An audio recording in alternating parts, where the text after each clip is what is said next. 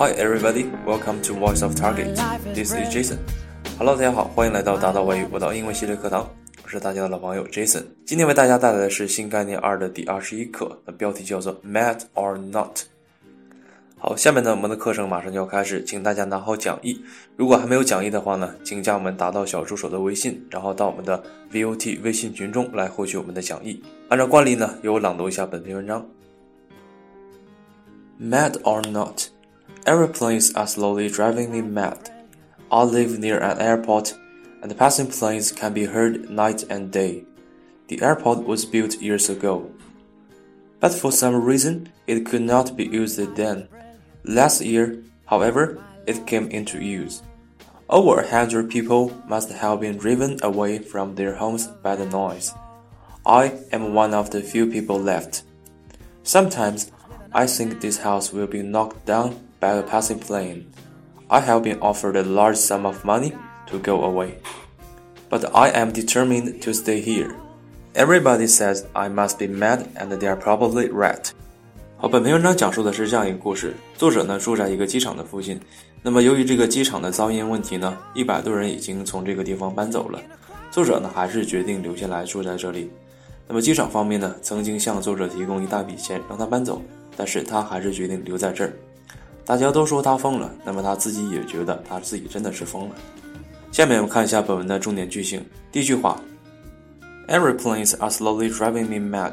飞机呢正在逐渐的把我逼疯。我们看一下 drive 这个词，这个词非常的常用。好，第一个意思是驾驶、驾车。看一个句子：You must have been driving at seventy miles an hour。你刚才一定是以每小时七十英里的速度开的车。Mary drives very slowly。玛丽呢开车开得很慢。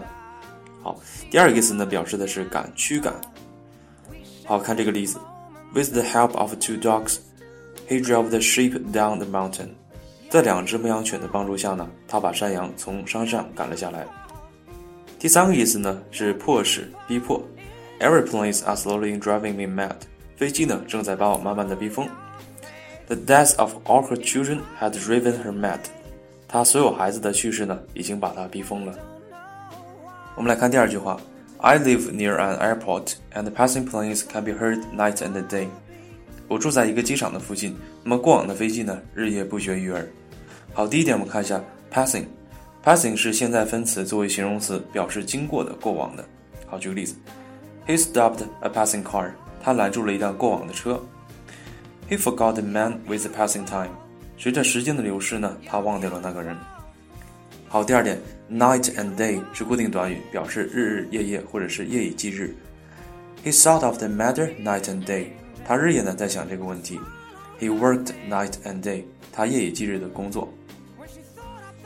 好，下面看第三句话：The airport was built years ago, but for some reason it could not be used then。机场呢是多年前建的，但是由于某种原因呢，当时未能启用。好，第一点，years 前面不加确定的数字的时候呢，一般表示许多年。好，weeks 等的用法呢与它是相似的。He left the city years ago。他多年前呢就离开了这座城市。